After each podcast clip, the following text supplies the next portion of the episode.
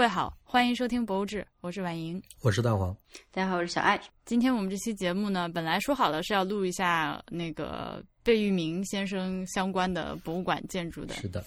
结果呢？结果被我阻止了。结果被我们建筑师义正言辞的拒绝了。哎，对，被大黄阻止了，说是因为如果聊贝聿铭没有去看过东乡，就是东莞那个，嗨，呃，华盛顿的。嗯，美国国家一廊的东莞的话，呃，就不能聊。所以呢，但是我们三个人又都没去过美国，那这个话题就暂时先搁置。尤其是我刚刚回家之前，正好在跟那个陛下关的古村老师吃饭，然后我就说到我们一会儿回来录这个，他就开始眉飞色舞的跟我讲东乡，嗯，他觉得东莞，他就说觉得这个是贝聿铭最好的。然后我我一想，那是，这看来这是两个建筑师都这么说，那我就我。就这样吧，嗯，就是这个话题，对，等有机会再聊。虽然我看过美秀，看过他在柏林做的，呃，算是德国国家历史博物馆，还是还是一个，反正是个历史博物馆，嗯，但是我觉得没有看过东莞，还是不要说这件事。等等再说，嗯。那么我们这一期聊点啥呢？首先，呃，要跟大家汇报一个算是好消息吧，就是之前许了很久的愿，就是要出所谓的周边的。呃，终于出了这个，当然“周边”这个词我本人不是很喜欢，就是姑且先用之啊！鼓掌！耶！哎呀，不经历一下就不知道这个制造业有多么的困难。说起来是一些小东西，结果也弄了很久啊。嗯。呃，是啥呢？就是我们小黄鱼皮包公司的徽章，那个，呃，一套一共有四款，呃，每一款都限量一百个。呃，一对对，有大有小，价钱不一。呃，大家可以在微店里面搜一个叫做“博物志”的店铺，呃，那个就是里面就有了。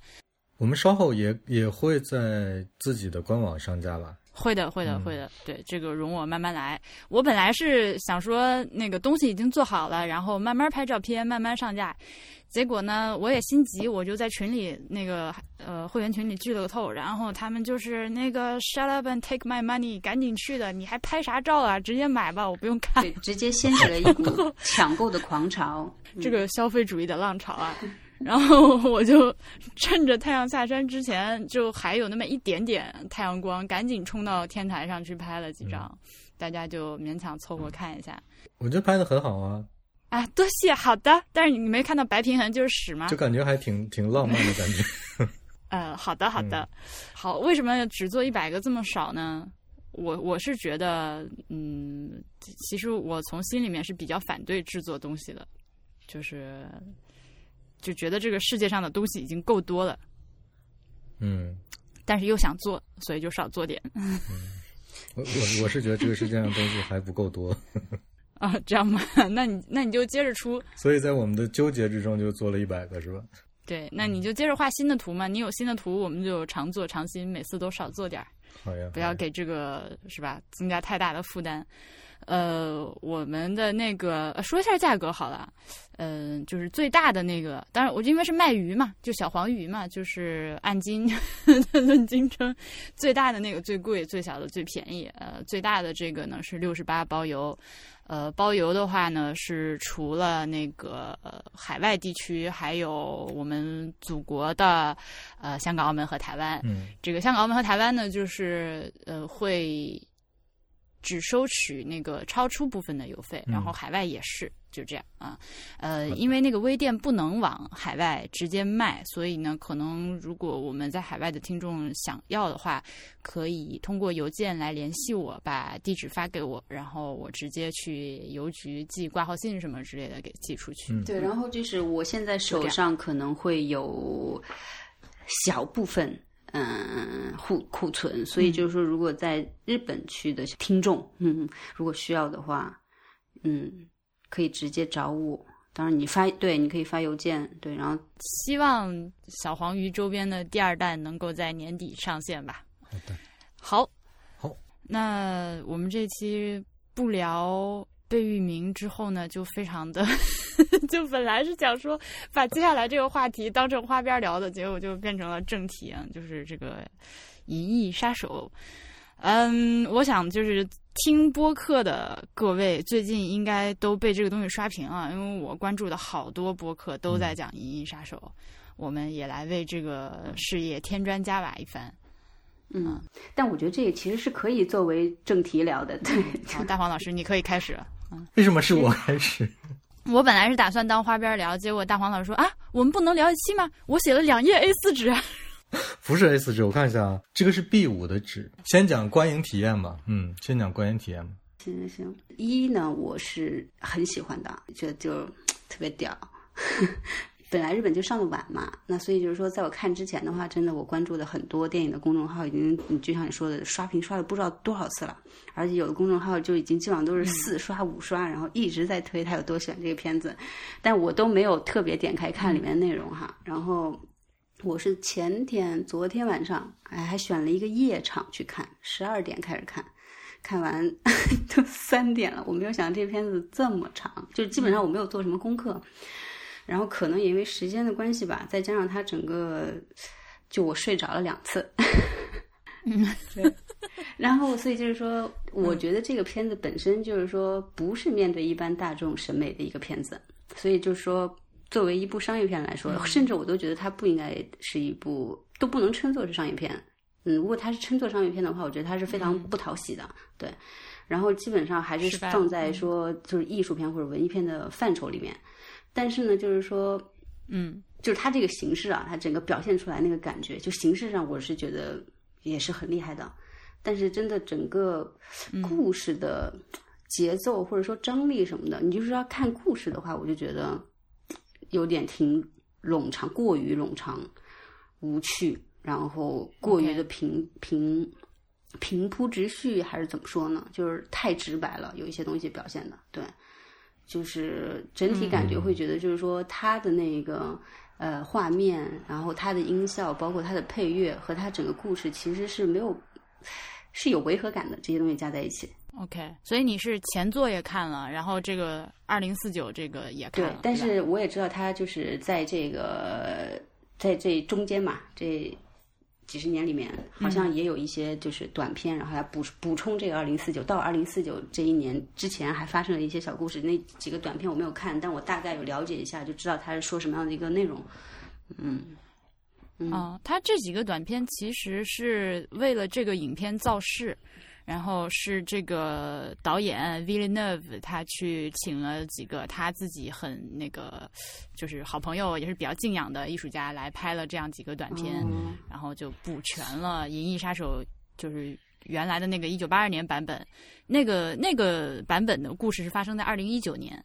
然后现在新上映的这个呢是发生在二零四九年，中间隔了三十年。对，然后他拍的这几个短片呢，就是补全了一下这中间三十年发生的几个和复制人相关的重大事件。然后，那我大概就是了解一下这三十年他那几个短片说的事情嘛。其实就是说，你二零四九这部片子，如果你没有说睡得很多哈。然后整个故事看下来的话，你是 基本上它里面点其实都有一些是是提到的，就是不会对你，就是说你不看这个短片，不会对你看这个二零四九产生什么样子的影响。嗯，对，重大的影响对。嗯，它等于是呃第一部片子，嗯，其实它铺设了很多的呃支线小的支线出去，它是那个在影片里没有具体的解释特别清楚的。他其实，在第二部片子上映之前出的这些短片也好，或者是之前的，呃，比如二零零七年出过一个最终的导演剪辑版，他就是结局也交代了一些变化，中间的一些没有说清、之前没有说清楚的事情，也把它稍微交代了一下，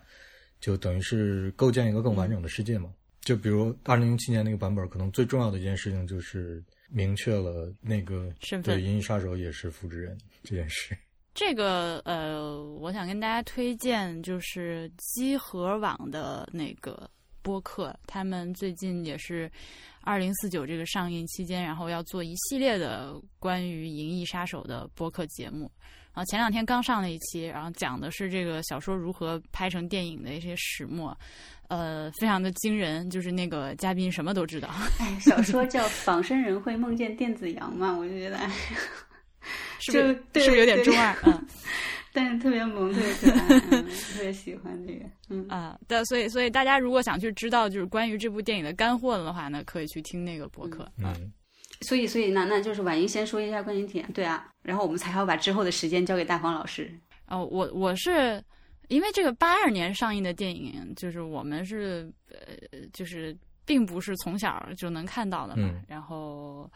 都是都是已经很大了之后，然后慢慢的再去接受这个西方文化洗脑的过程中，嗯、就是一直以来如雷贯耳，但也没看，因为一想到要啃这种。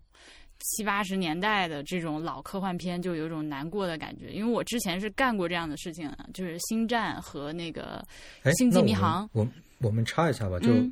就我们第一次看这个第一部片子都是什么时候？大概一周前。第一第 你我的意思就是说，因为我以前为了追《星战》，为了追追《星际迷航》，我就是去把他们以前的那个，就是从六十年代开始那些老电影都翻出来看嘛。但其实嗯那个过程挺痛苦的，嗯因为我们现在回看那个年代的电影，我虽然心里知道他很厉害，他开创了一个时代，它嗯开启了一种信仰。但是，嗯，毕竟以一个二零将近二零年的这个这个时代的人的眼光去看那个时候的电影的话，你会觉得技术也不行，有很多地方演的演技也非常的尬，然后就有很多嗯老的地方嘛，就是呃，就质还是难以适应，就片子的啃这个东西质感你有，点不适应是吧？呃，这很不适应，嗯就就就就好像你现在突然间给我，比如说放一本《古文观止》啊，这里面都是好文章，但是就是读的很累，就那种感觉，对对对所以我就一直在拖延然后你没有办法跟那个时代共感嘛。啊、很难，对，所以我就一直拖延到这个电影上之前一周才去看的那个《银翼杀手》的那个一九八二年版。但你不是说八二年版你睡着三次吗？啊、就是从一周之前开始看，然后连续看了三次。对、嗯我就是今天看，然后睡着，然后不行，我要看，但我又不我又不愿意那个捡起来看，因为就是前面已经看到索然无味，我就从头看，想说这次认真，结果又睡着，然后第三次是第三次拉着 HB 一起看，然后俩人一起睡着。那影影是什么时候看的？第一部？我第一部其实我已经，我第一部已经忘了，就是我什么时候看的了，但是我完全没有印象。看完之后，说实话，嗯，然后因为就是完全没有印象，所以导致，但是我第二次看基本上半年之前吧，然后我也不知道二零二零四九要上，就是无意间想出来这个片子可以再看一下，然后就看了，然后看完之后就觉得啊、就确实是很好，没有什么违和感，而且我我比较喜欢那种，就是它里面呈现出来那种风格嘛。这就很好玩的事情，就是虽然我睡着了，但我很喜欢。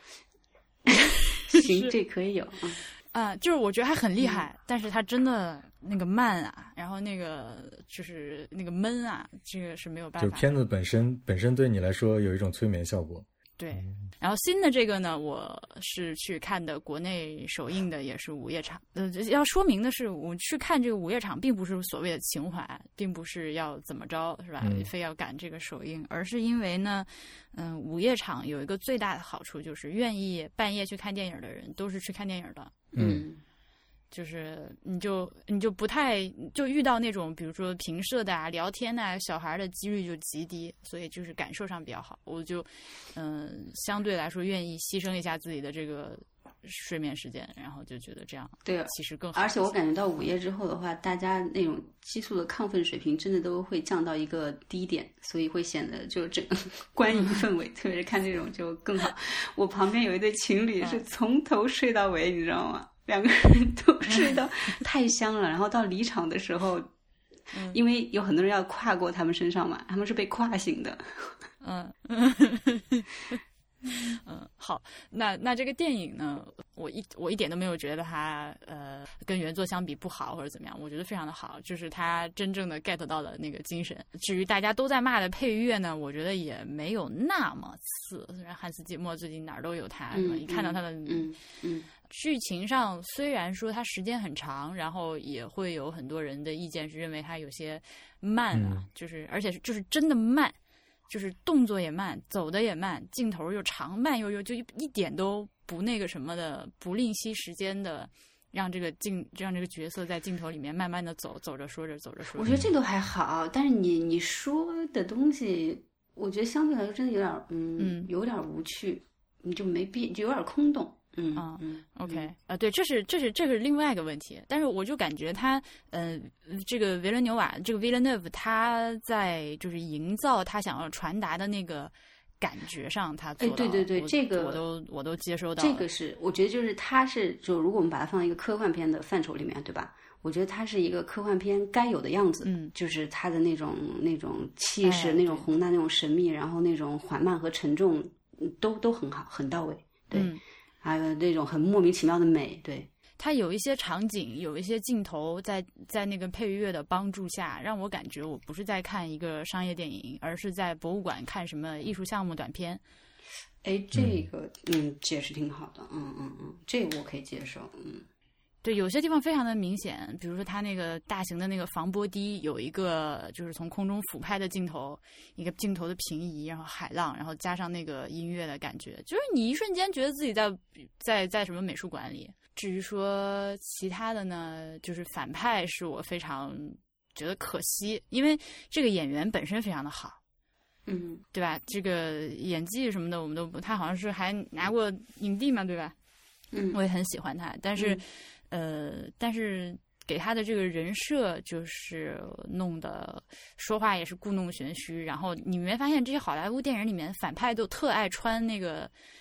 穿这个东方的衣服，嗯，你东东方风格的就嗯。对东方风格就是那个大襟儿呢，就是穿像一个和服或者是一个汉服之类的那种东西啊，你他就各种各样的反派，对，还有什么伏，连包括伏地魔大人穿的都是这种衣服，我就真的是你们这个电影制作呀，有的时候还是被套路了。好莱坞电影当然是当然是套路的呀，这这这是没办法的事情。嗯啊，还要说一下删减，对，呃，国内的这个删减情况非常的好玩，就是呃，这次的删减情况出来之后，大家就说，哎，这次广电那个青天大老爷开恩只删了一分一一分钟还是几分钟啊？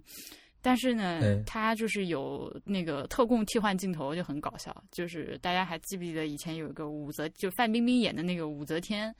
啊，那个电视剧不是有那个挤胸嘛、乳沟的那些镜头，然后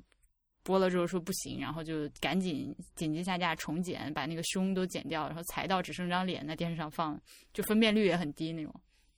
现呃这次的这个用的就是这个法子，就是凡是那个大范围人体裸露的，它就是直接用那个裁剪的方式啊，把能露的地方露出来。那那究竟删了哪一一两分钟，你知道吗？那我不知道，这我只好等到那个国外的片源有了之后看完了才能。哇，那你这么说，岂不是我里面特别喜欢的就是 那个他的虚拟人女友和就是真人的那个，哎，那个没删，所以我真的很奇怪，因为我看完我看完这部电影之后，有人跟就是在在博物志的群里面有人说这个删减问题嘛，就讨论了很久嘛，我就不明白究竟哪里有值得删，就是全片嗯一百六十四分钟，我我不知道哪里是可以删的部分。如果就而且我我大概说了几个点，说都没有删，那我就很奇怪，这删的地方在哪儿？嗯、就是比如说那个呃，开始不久，那个影片开始不久，反派他新的那个新型号的复制人从一个保鲜膜里面出了下来那段戏，嗯那场戏，嗯，就是删到只那个那个复制人只剩一张脸，就把他身体全都裁掉，呃，那那是删，就那不是就是时间线上的删除，对，那是把画面剪了。是画面上的裁剪，对我奇怪的是删的地方究竟是哪儿？这这真的那就挺不知道，神神奇。这个不知道，对，嗯，国内是二十七号上映的，等于刚上映了三天是吧？两天，嗯，两天，所以我们这期节目肯定是要剧透的。如果还没有看电影的，就我建议还是晚点再听。啊，是的啊，以下开始剧透，没有没有，我前前面已经剧透了有一些内容了。我第一次看第一部电影，我我我已已经不太记得是哪一年了，有可能是二零零五年或者二零零六年看的。嗯嗯，我第一遍就看就很喜欢，然后后来这部电影一直在我的电脑里面。嗯、这次看呢，我我我不太清楚，就是为什么会有人吐槽那个配乐啊？因为我觉得，嗯、这个 Hans Zimmer 这个这个这个人还他基本上就是把第一部那个配乐那个感觉找回来了。就我不觉得这两个配乐有什么不舒衔接上有什么不舒服的地方。当然，你要是完全把它当做一个新的电影，你有一个新的感受，不考虑以前的东西的话，呃，那另说。嗯嗯，还有一个找回，我觉得新新的这八零四九让我找回来的感觉就是，嗯，八十年代那部片子，就像婉莹说的是很闷、很很很阴沉的，而且几乎是没有没有没有就看不见太阳的一部片子，就有没有太阳就另说了啊。对，然后是。感觉就像完全是在夜间拍的一部片子，但这跟他的那个整个故事的背景设定也有关系，就是城市的状态呀，然后空气的状态，这都有关系。啊，然后第二部片子，等到那个主角主角 K 从那个第一次从泰勒公司出来的时候，回到城市里，一进入城市的街道。我那个画面，我我就觉得啊，这就跟第一部一样，没有没有什么区别，就那个感觉就又回来了。就是我觉得这个导演抓的，跟那个感觉抓的还是挺准的。嗯，就是而且，但是我不知道，就是斯科特就第一部的导演，在这一部里面，他做是制片人吧，好像是。那他究竟对这个东西的把握和把控有多少？但是我觉得他那个感觉还是对的。嗯。我我对八十年代科幻片的感觉，有的时候我是我有的时候也是像婉莹一样，对那个质感有一点看不下去。但是《银翼杀手》这一部，我还是很喜欢看的。就是那个，因为怎么说呢？我觉得对我来讲，有一有一个点是这样的，就是我几乎都没有在考虑这两部电影的情节。就是对我来说，这个情节根本就不重要，无所谓。就是嗯，就设定已经够牛了。对，因为因为因为它等于是等于是所有构建构建另一个世界的这种科幻小说，它都是在塑造一个乌托邦的状态嘛。就是对我来说，更重要的是构建的那个世界究竟是什么样的？嗯，构建的那个世界的那种气氛和质感是什么样的？那里面的城市什么样？那里面的环境什么样？那里面的人和人之间的关系是什么样？我觉得情节这东西就是我我事先构建出来了，然后。从莎士比亚里面拿出来一个扔进去，就直接可以做成电影了。嗯，或者或者小说，其实也没有什么具体到情节。我也是觉得第二部的情节有的时候有一点拖沓，确实是因为因为本身在我看来不重要。我我几乎是在以看一部纪录片的那种心态去去在看这部新的电影，就是就是我我基本上对白的时候，我我的想法就是，嗯，出现了那种大的人脸在那。在那儿不停的叨逼叨叨逼叨的时候，我就想，哎，快过去，快过去，赶紧到下一个场景。就是，就是我，我更，就出现那种城市，然后世界的，就是就是那种那种画面，我就一下子就特别兴奋，然后心跳心跳也加快，然后转到人身上，就我马上就有点想想睡觉那种感觉。嗯，所以我觉得就这部片子，我感觉学建筑的。就应该都会特别喜欢，所以我就说嘛，这这一期其实也不算说就是咱们的花边儿，是可以作为正题聊的，可以作为大黄老师当正题聊啊。小爱我不知道啊，但是我和婉莹应该是都是看了挺多的科幻小说的，对吧？就我我看的很少，嗯。但是我们说了这么半天都没有说电影发生了什么，也真的没有问题吗？没有问题啊，因为对我来说发生了什么不重要。对。根本就不重要啊！就是你找不找找不找之前的演员出来，就是你把不把以前的那些角色再挖出来，这对我来说都不是很重要。那行，那我们就你这个事儿先说啊。我我觉得这个谁，我觉得他们把这哈里森福特搞回来这个角色，其实有点强行，有点难受。就是嗯嗯，我我觉得也是。但我我特别浅显的觉得，我觉得第一部就对吧？帅成那样也不能叫帅吧，就是说是整个 这么有有有有意义的这样子的一个一个一个一个存在，然后在这部里面 显得就有点跟傻逼似的，我感觉就 不重要。这个人也特别，他他那场就是在那个呃飞艇里面，然后被水淹的那场戏，你看他那个表情，让人看看着很难受，他就是一个无助的老年人的样子。对，让人觉得挺挺可怜，挺挺那个什么的，挺虐心的。对，然后他他和他那条老狗两个人就是一副陌路拍档，然后你再想到那个莱娅公主也已经也已经去世了，然后哇，你要是这么说的话，穿越。对啊，我当时想说，福特大爷，你千万身体健康，长命百岁。所以说，就是我我想的，我想到一个什么问题？就这就是我们要赶紧拍《银翼杀手二零四九》，快点拍《星战》的新系列，然后趁就是斯科特还能干活的时候，把一普罗米修斯什么异形这些都拍了，因为因为你再晚晚个十年，再晚个五年，对啊，就不知道不知道还会发生什么事情了。我觉得这你看那个星战里面，就是汉 Solo 也回来了，那卢克也也也在新的一集里面又又又又要要再要再出现，嗯，就是我觉得这是这是现在的一个我不知道算潮流还是一个方向，就是有一点这个这个感觉，但是确实。有一点，有点怪这感觉，嗯，对他回来之后，关键是，嗯，如果我觉得就是把这个故事讲圆的话，就还是这个故事啊，还是这个二零四九这个故事不动，要讲圆它的话，没有这个角色，他不露面也可以，是可以的，对啊，所以，所以是这个，就是我们刚才说的，他整个的就是剧剧剧情的问题嘛。他这条线就是为了让哈里森福特回来，反正多少有一点吧。然后就是把这个线铺的那么长。这不至于说他们把那个 Rachel 又给复制又做了一个复原了一小下下。嗯，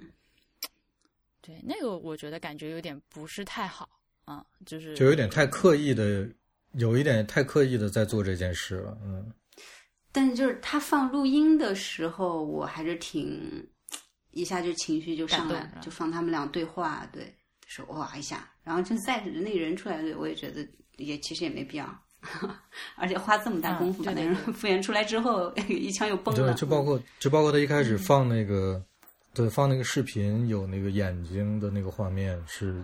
八十年代那种质感的画面，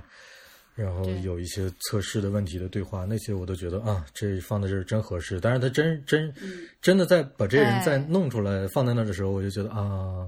是这样，对，就是就是应该点到为止。对他那个，呃，那个为什么我感情那么强烈呢？因为我在过去的一周内，那个场景我看了三次，所以我非常的清楚。我的他们那个，呃，就是他那个，呃呃，调查 Rachel 的那几个问题，包括他们俩见面那个场景，我我我我短时间内看了好几次，所以台词我都会背的。所以，所以我有一种感觉，我觉得就是说，这一部新的里面，所有跟硬要跟上一部要扯上一些联系的地方，都其实特别没有必要，可能有点绝对哈。大部分就就这些表面的东西没有必要。对对对，没有这些东西，你跟你讲你的这个这个主主题和本质，其实是没有什么没有不影响，对吧？然后你还把它就弄到了一个一百六十分钟。我觉得你要真一百六十分钟也没关系，你一直延续这个氛围，然后一直延续这个感觉，你不要那些画面，就不要那些 就是人物和对话也是 OK 的，对吧？反正你都慢到这种程度，你再慢点我都可以接受，嗯。就是这是一部默片也没关系，是吧？对对对，那你加上那些东西，有一些东西就有点难以忍受了。我觉得是这种感觉，嗯。是的，你怎么想的，大黄？你这两页的手指都写了什么呢？对我，我是怎么说呢？就是情节这些跟上一部联系这些，就我像我刚才说的，我其实在看的时候是在脑中里基本都有这么过滤了，就是属于那种可看可不看，可以闭一会儿眼睛歇一会儿 那种那种画面。就是我我我为什么说我我觉得我在看看一部纪录片呢？是因为它里面其实特别有意思的一件事是在新的这部《二零四九》这部片子里面，它其实涉及到了一个考古的概念。因为他们去到了，他们不但不断的挖出以前的那些资料也好，或者最后那个男主角去到那个已经被废弃的城市，那个满天都是黄色的光的那个城市，哎，我就我太喜欢那个城市了，就是嗯，去到了那个地方，看到了很多的东西，具具体一会儿再说。就是我觉得它是一个在追溯。那个世界，那个乌托邦里面的，比二零四九年更古代的那个年代，比如二零，嗯，呃，二零一九，比如二零二二、二零，就就现在三六这样，对，就是现在。二零一九年就是一九八二年那部片子拍的是二零一九年，也就是两年以后的事情。那那个二零那个二零一九年呢，是导演想象的二零一九年，而我们现在看一九八二年那部片子，我们知道那部片子里面想象的东西。跟我们的实际不在一条路上。然后现在，二零一七年拍的这部，对，二零一七年拍的这部《二零四九》，当他回到一个有古有有电影电影世界里面古代特征的二零一九年的一个城市一个场景的时候，他怀的是自己那个宇宙里面的古，自己那个乌托邦里面的古。这一点是很有意思的，在我看来，因为我们的未来并没有变成一九八二年想象的二零一九年的那个样子，嗯但是他在自己的宇宙里还要回到那个样子，这点是很有意思的。就有一个细节是，呃，哈里森福特喜欢喝的那个福那个威士忌那个酒瓶，我不知道你们有没有注意到，就是苏格兰的一个牌子。他在一九八二年那部片子里面，导演设想他拿到那个酒瓶的设计是一个是一个那样的，就是很像一个哑一个那个哑铃竖起来，上面有一个嗯瓶嘴儿。然后，二零四九这部片子里面，后来他们找就是男主角找到哈里森福特，然后哈里森福特在一个酒柜里面拿出一个酒，这个时候你看到那个瓶身。比一九八二年想象那个二零一九又进化了一点，有可能那是二零二二二年的产品，就是它是一个有点像那个广州那个电视塔那个小蛮腰那个中间细两边有点非这些细节设计的非常的细，对对对，对，然后这些东西就是就是让我觉得我在看一部考古考古的纪录片，就是而且就非这个感觉非常有意思。就是我们现在明显的知道，我们现在很清楚，就是我们的未来不会出现一个一个俱乐部，那个俱乐部里面会全息投影猫王或者梦露的一些在那儿表演的画面，或者桌子上有有人在跳舞，这些事情根本就不可能发生，因为我们不会去做那件事。但是在电影里面就会出现那样的一个场景，而且那个场景是从一个未来回顾，很接近我们现在这个时代的一个年份的一个情况。这这个就哎，真的是非常非常有意思。当我看到这些的时候，对其他那些情节、那些对白，就是就什么鬼啊，就就就边儿去吧，没有意义了。对我来说，我我你刚说的那个投影那个那场戏是我最不喜欢的几场戏之一，就是、嗯呃，就是全息投影出猫王这种，在我看来已经属于客气了。反倒是那个酒瓶的设置，我觉得是属于属于精彩的，精彩的小细节，我看的特别认真，我也不知道我为什么看那么认真。然后高司令，你们俩这是什么感觉？哎，我先说啊，我我对他无感，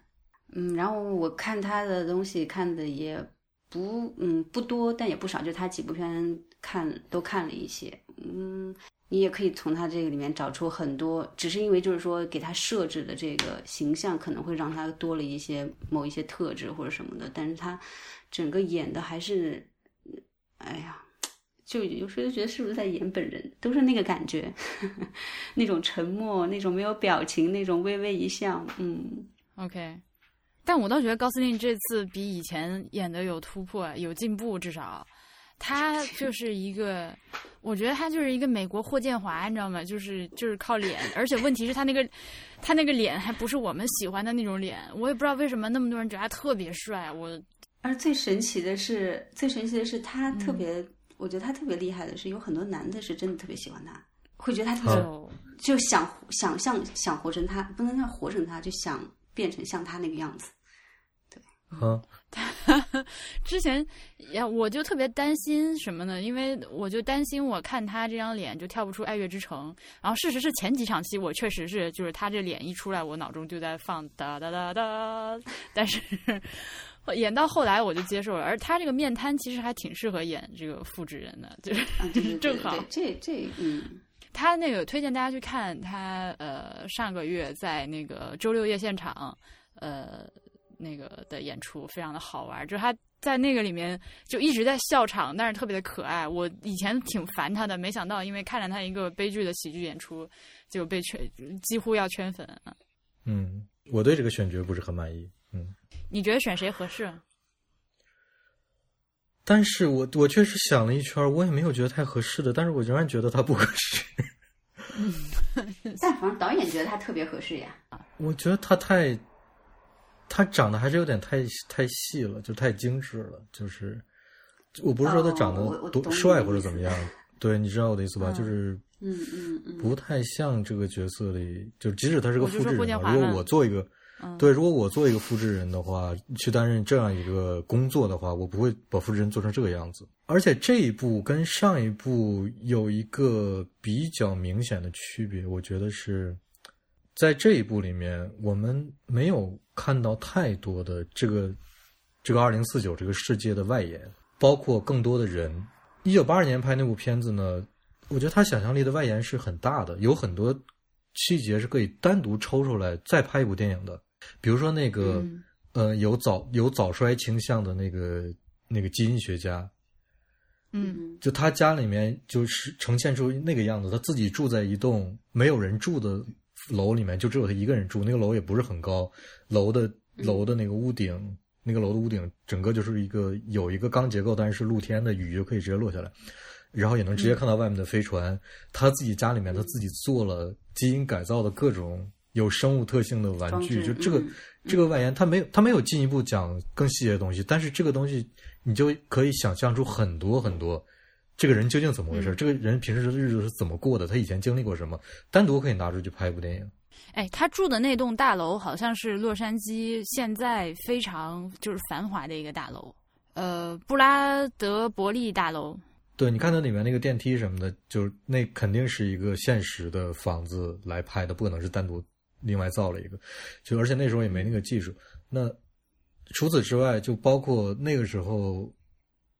就感觉那几个复制人的反抗，那几个复制人在外星球都参与了什么，做了什么，包括最后那个那个复制人的那个最后剩下的那个男的，他说：“我见过你们人类根本就没有见过的场景，在这个星座。”发生过什么，在那个宇宙空间中有过什么东西，就这些东西都可以拿出去单独外延出另外很多东西。但是这一部就是主角配角主角配角主角配角主角配角，就嗯基本上所有的戏都在这几都都是在这几张脸上发生的，外延的空间特别特别小。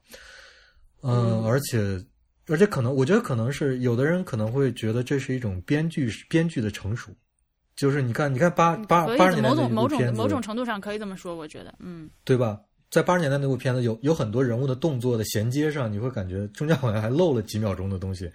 然后可能突然间这个人的表情就变成了这样，就是就是那个时候可能确实可能限于限于技术，可能限于那个编剧的这个成熟的这种感觉，它确实可能跟现在质感呀和节奏都不一样。但是那个有一个好处就是它等于给你留出了空间，给你很多留白，让你让你能够就就对我来说。单凭对整个那个乌托邦世界的想象的话，八十年代那部片子给我的想象力留的更多，而这部片子是是更少的，而且而且我觉得这个编剧的成熟伴随的是另外一件事情，就是就是就是它可能涉及到所有的跟所有的科幻小说都有关的一件事情，呃，甚至包括可能跟设计都有关系，就是我们现在如果看八十年代那些片子，七十年代拍那些科幻片，比如说什么。呃，二零零一太空漫游这些，你会发现，但是他那时候想的二零零一年，就我们这已经已经过了十六年了，我们的世界也没有变成那个样子。他的那个想象力似乎比现在我们的想象力更猛，嗯，就更打引号的科幻，而且而且他的那个方向，我觉得你应该说是对，不但乐观，而且他的那个方向更夸张，就是而且他。我，但是我后来就想，这可能是可能是源于这么一件事儿，就是想象力究竟是一件什么事儿？就没有科幻小说之前，人类对未来有没有想象？我觉得在那之前，可能人类对未来的想象的限制在人的下辈子，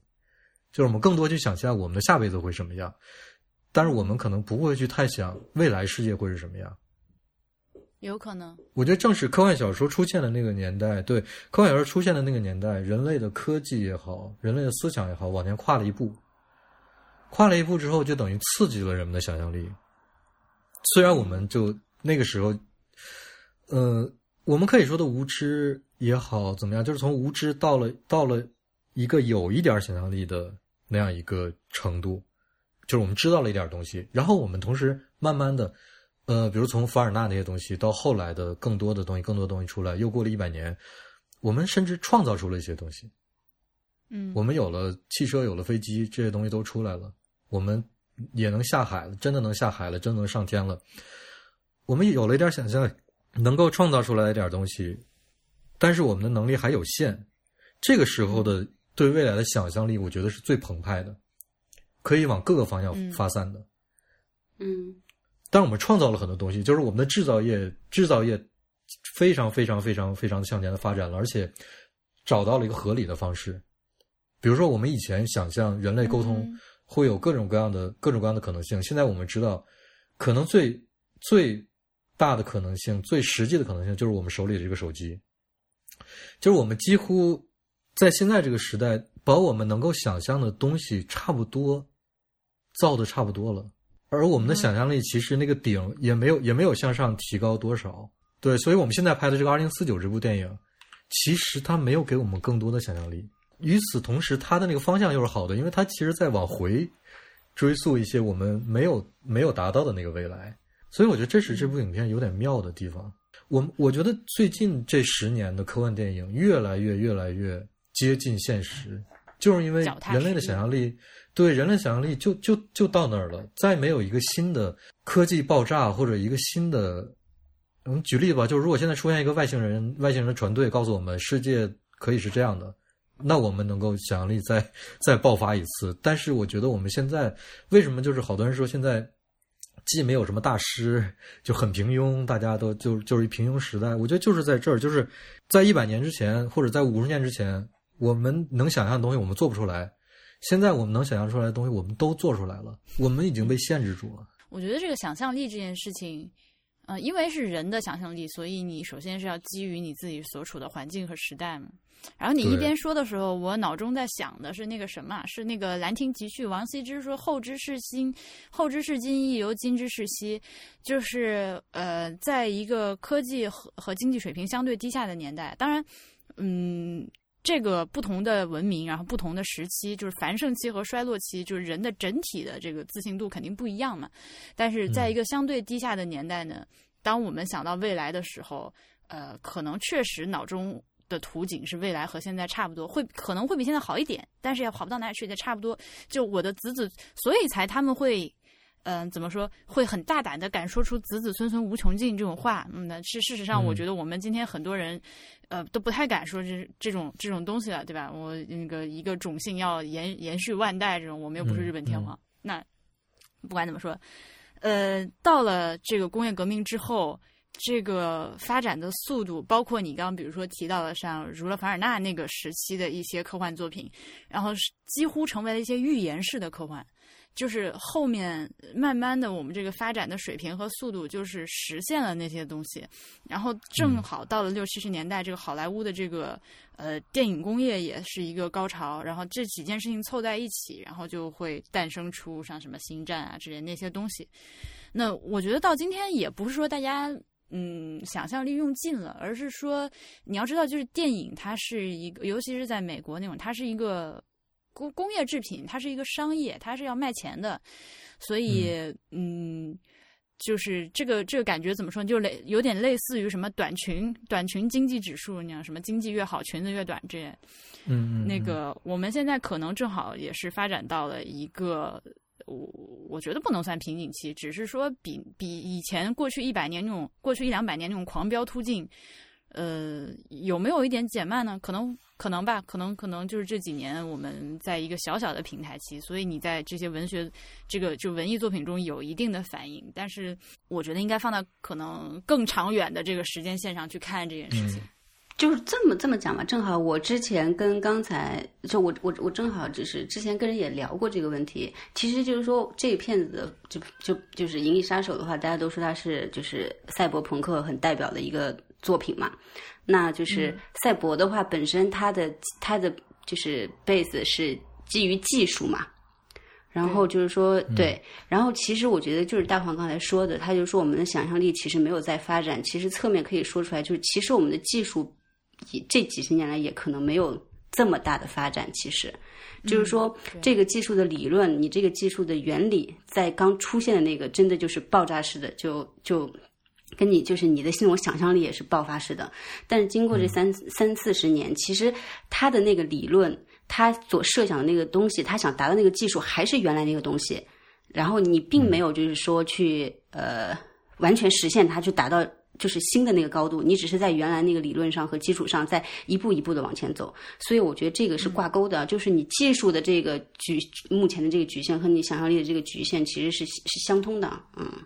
对对，这这其实是我一个很绝望的一个一个想法，就是是婉莹刚才婉莹刚才说的一个事情非常的对，就是人类的想象力也好。或者说，就是任何生物的想象力也好，它一定是基于自己的经验和能力和自己这个生物本身的一些特征的。就是我们能够想象，我们到太空去，我们怎么去？我们没有想象，我们的想象无法突突破我们的实际，是因为我们到太空，我们在地球上开船、坐飞机，我们到太空就坐飞船。我们可以想象出各种各样的飞船的样子，但是那还是一个飞船。就是在这方面，我们是我们是无法突破这个这个界限的。就我们可能想象的各种东西，各种东西组合到一起，它也无法突破我们人的这个界限。这让我在一个瞬间觉得，就是我们是不是被设计的？就你你知道吧？就是我们最大那个圈儿，就外面有个圈儿，我们永远也无法突破那个圈儿。这这个是是是是挺悲观的一件事情，因为你怎么说呢？就是表达肯定是主要是通过语言嘛。我们常说就是语言就是人类世界的边沿，就是边界。嗯，那不同的语言有不同的边界，但是所有的语言加一起就是人类整个世界的边界。嗯，有的时候我们说艺术家宝贵的地方就在于他能够，他们能够。找到那些我们以前没有表达过的、没有想过的东西，呈现给我们。嗯，就是因为，因为我们我们脑中是是有很多东西是无法用语言来形容的，也无法完整的传传递出去的。我们个人每个人的想象力肯定要比，如果真的能够加在一起的话，肯定要比人类的这个现在的这个语言的边界大很多很多。但是那些东西是没有办法表达，没有办法通过通过语言这种东西来呈现的。所以，当一些敏感的艺术家能把这些东西抓出来，用某种特殊方式表达给你了、传达给你了，互人类之间互相就更理解了某每个个体之间自己的那个小世界的那个边界在哪里。那这个对人类是特别有价值的，就等于是在那个整个球里面戳了一下，就向外戳了一下，那球就慢慢的变大。但是我的悲观的悲观的想法就是，是不是说，其实我们想象力就到这儿了？就，OK，你说的这个事情，我想就是呃，我就是之前跟 HB 录音的时候提到了一个问题，然后我也想跟你们俩讨论一下，就是正好和这个复制人有关系嘛。这个复制人，那呃，八二年那个版本里面那个 Nexus 六型，它是四年的寿命，对吧？对，对。那后面的有一些那个寿命未设定，可以像正常人类一样的这个 lifespan 就可以自然老化。嗯。嗯，那个我我上我之前和 HP 录这个音呢，就是讲的是呃人和动物和非和人工智能之间的一些关系嘛。那个也简单的讲到了，就是我们人们人类的寿命的这个问题。我觉得按照大黄的这个说法的话，呃，那就很值得一谈。比如说我们现在一个人一般来说就是你活不过一百岁嘛，就是八九十岁。差不多是这样。那，你就是一个人，由于我们刚刚说的那个原因，就是你无法脱离自己的社会和经验。嗯，就是你在这个八九十年间，一个人能够达到的边界，你是有一个肉体的时间的边界的。嗯。那么，就是假设说，我们可以把人类的这个就是平均寿命的这个时长，呃，延长到某一个时间，比如说一百五十年或者两百年的话。可能，嗯，就是整个人类社会的结构都会发生非常，不是可能，就是必然是人类社会的结构会发生重大的变化。然后你说的这种边界呢，嗯，我觉得也不一定会大范围扩展，但是会发生一些变形。嗯，有可能，就这个这个是很重要的一件事情，就是人究竟能死能活多长时间？因为我们我们没有办法，就我们这个生物的特征是我们生下来是什么都不知道的，无知的。我们甚至都没有能力站起来，没有能力自己生存下去。这这是我们这个生物的特征。我们必须要通过大量的学习、大量的经验的产生，最后才能够得出一些结果性的东西出来，或者创造一些新的东西出来。这是我们的特征，也是我们的限制。呃，而且这个东西非常的个体，就是说，呃，我们都。知道，就是所谓的那个不听老人言之类的这种东西，就是所有的人生经验，你就是家长、老师什么的朋友再怎么告诉你、劝你说这个坑不能踩，但是都是得自己踩完了之后这事儿踩，而且有时候还不止踩一遍。嗯，这件事儿如果加上另外一句话，就是如果你去看历史的话，你就会发现，人们历史的最唯一的真相就是人们根本不从来不吸取历史教训，对吧？哎，对，就这两个合在一起，就就是再加上我刚才那个想法，就是这其实是很绝望的一件事，因为就等于说，我们就是被限制在这儿，我们就是这这点寿命，我们就是这点能耐，就一直被限制，被限制。可能我们我们生而为人这种生物，与其他动物和其他生物之间最大的一个不同，就是我们能记录，嗯我们能够把之前想的东西记录下来，能够找到一种方式，就是语言或者或者图像的这种记记录的方式，能够让后来的人迅速的掌握之前的人掌握的那些东西，然后再去创造新的东西。这是我们，我觉得这是人和其他生物之间最大的一个区别。但不是不是不是，你刚才不是说就人不会从另一种学经验吗？你刚刚是说了一句这个吗？啊，这它这两个事啊，不是矛盾，就是这这是不是不一样的两件事情？我是说，就是历史是是是另外一个维度的东西。我是说，这这个是每个人的一个成长的过程。然后，但是你知道，由此来讲，我有一天洗澡，我就想到一个更恐怖的事情，就是，嗯，我觉得如果一个特别高等的文明来到地球，扫描一下地球的话，嗯，他们可能会这样做报告。假如说他们有报告的话，就是这个星球上只生活着一种单一的生命体，叫做脱氧核糖核酸。举例子啊，因为因为因为嗯嗯就是，而这种生命体呢，他们的目的是向宇宙外扩张，他们的方式是什么呢？就是通过自己的变化和组合制造一些宿主。然后，如果这些宿主最终有能力把他们带向外太空，就成功了；如果没有能力的话，他们就把宿主都毁掉，然后重新来。呃，如果有人说，有人在这个时候反驳说，脱氧核糖核酸太简单了，不能算一个生物，或者根本就跟这个没关系的话，那有一件事是你其实不知道它是什么样的，就像是西部世界里面被制作出来的那个、那个、那个、那个人叫什么名字？我不记得了。嗯对，就他们是看不到自己的资料的，所以就等于是，如果脱氧核糖核酸是一个那种生命体的话，你想研究它的时候，你是研究不了的，你只能视它为单一的一个很简单的东西。所以，嗯呃，这是这是另外一种可能，就是我自己开的一个脑洞吧，就是，，OK。嗯但是你刚说这个东西非常有意思的是，就是如果已经听了我上一期那个我跟 HP 录那个节目的话，呃，我们节目一开始说这个录音录了三次，事实上录了四次。那前面就是有一次被我删除的录音，中间呢有一段说到了这个事情，因为我们那期节目就是讨论人和动物的区别和关系嘛，就是对，那我聊着聊着聊出来一个结论，我觉得人和动物最大的区别是会搞艺术。呃，就是跟你说那很像，但是又很像，不一样的，因为不一样的地方在于，我是这样，人类呢，就是呃，就是我们不会继承记忆，呃，嗯有一些可以保护我们，就是最基本的生存的是所谓的本能，对吧？嗯呃，那个小小婴儿，他不管有什么问题，他只要哭，然后给他，你不用教他，他抓住奶头，他会吃奶，这种这种本能的东西。那嗯动物呢，其实有很多，它们就是继继承来，就是娘胎里带来的本能，要比人类多很多，对吧？比如说像小嗯猫，你不用教它，它一只小猫，它也知道怎么样用猫砂，就是很神奇的，不晓得为什么他就会用猫砂，对吧？就是这种东西，它就是这种这个基因继承的知识，这种我觉得类似于你刚说的人类的记录知识。但是也只是类似，它深度和广度远远达不到。那呃，这些东西如果如果说我们的这个记录的东西，呃，相比就是与动物相对是这些他们的本能知识的话，那我觉得人更加特殊的就是会搞艺术。嗯，我赫赫拉利那本《人类简史》，你们两个看过没有？看了，你看了，我我我，因为我没看啊，但是我求证了一下，它里面是不是说，就是我们现在这一支的智人和其他智人、其他支的智人区分开来的一个重重要的因素是我们会撒谎，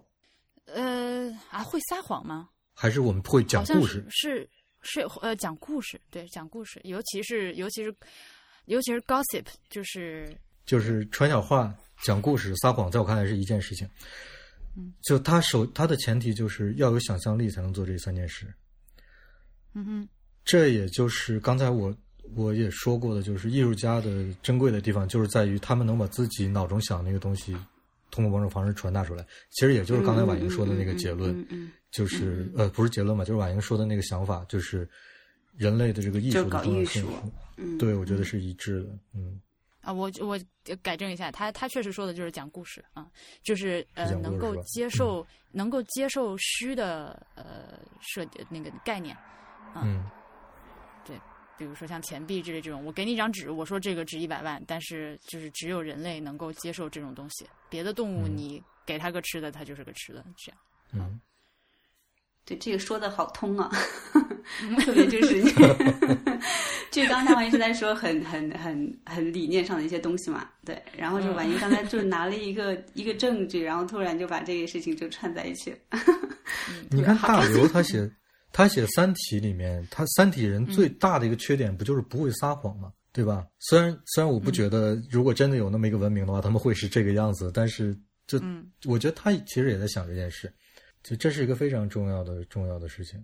虚构的能力，嗯刘慈欣已经很努力、很努力的在构建出一些我们人类无法想象的事情了，比如不同的维度。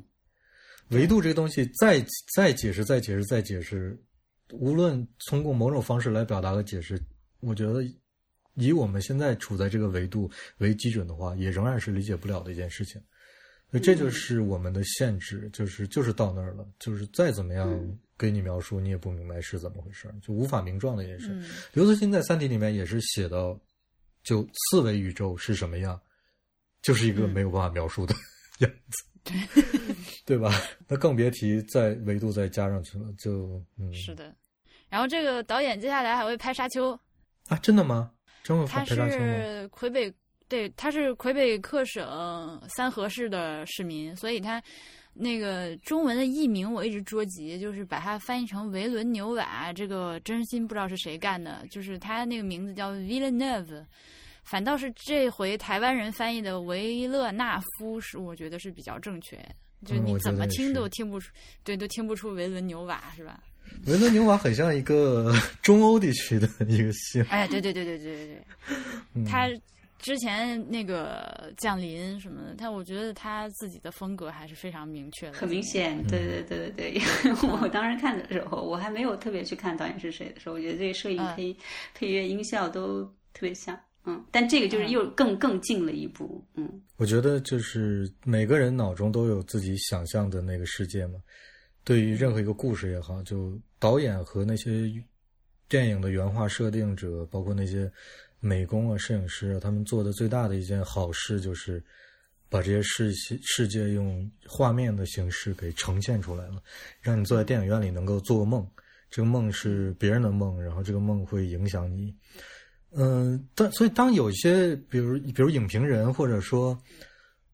呃，就是评论家吧，当他们把电影之做一些类比的时候，我就会有觉得这种类比有点奇怪，因为在我看来，嗯任何一个画面和另外一个画面之间都是不能够完全的做类比的，就是他们是真的是就完全不同的东西，每一个颗粒都不一样。就当然你可以在故事情节上做类比，但是你要是单纯的把两个电影之间做类比，我我觉得是是一件不成立的事情。就它都是一个特别特别深刻的个人的感受的抒发，嗯达到每个人那儿也是一个个人感受，很难用方法论去处理。这嗯，但是那没办法，你要搞影评，你必须方法论；你要搞艺评也是一样。对，所以后来想，我想想，这种事情，对，也是可以理解的。对，啊，我最后嗯再说个好玩的事情，就是，哎，我想问一下你们这个看电影有没有哪里是很明确的尿点？没有。首先看电影都不会，就基本上除非特紧急的情况，我是不会，不管它好不好，我不会去上厕所。嗯，嗯非常的神奇。这个就是就是高司令在呃那个小煤窑里面找到小马的那场戏，嗯，就是我就知道他肯定会找到的嘛，对吧？所以呢那肯，定的呀那段。然后你就去了，所以我就我就觉得那个地方应该没有什么没有什么悬念，这就是属于可以去尿尿的一个时间。然后就怎么就那么巧，就在我准备站起身的一瞬间，有另外三个人一起站了起来，就 哎，挺神奇的。我不知道，因为我看电影，我在电影院里看电影，中间中途是不会去去尿尿的，嗯 但不是没什么尿点。但是后来我就我撑住没去，因为我觉得啊，你我我不太相信，我有一点觉得他可能太那个什么了。你嗯，真的要把这个就是他一步一步的走到那个小煤炉子面前，然后把那个小马拿出来，就真真的拍得拍这么细，拍这么实吗？就是、嗯嗯啊，我没想到他真的就拍了，我服。嗯，但是后面就就没有找到更合适的尿点，我很痛苦。对，你说你说这个还挺有意思，因为你想象一下，一九八二年那部片子，如果如果这部片子嗯的故事完全回到一九八二年那部那个状态去拍的话，这个地方就不会拍那么实。嗯。嗯，但是另话又说回来，他他拍这么实的时候，就给我一种怀疑感，你知道吗？就是对他反而可能在刻意给你制造一种悬念，对，难道结果会出现不一样的结果？对，就我就觉得你这都已经坐实了，你后面肯定是不是得给我来一球？来点别的。对结果还我觉得，真就是。我觉得我嗯作为一个观众还是挺合格的，就是我从不放弃任何一秒钟，即使我前面就觉得都这样了，我觉得也许我错过的地方，它就会有那么一个反转过来，所以我都会去坚持到最后一秒。就是先给你吃了一个，先给你喂了一个五仁月饼，然后又结结实实的又给你喂了一块五仁月饼。五仁月饼，但我总觉得他之后肯定会给我一个蛋黄肉的，你知道吗？嗯 那就就月饼就这么结了。啊，今天是重阳节耶，所以重阳是要吃什么呀？怎么怎么这些节日都变成就是第一个反应都是这个节应该吃什么，那个节应该吃什么？吃饺子了吗？大家？呃，虽然这个听到的时候肯定已经过去了，所以不管怎么说，还是可以去煮个饺子吃一下。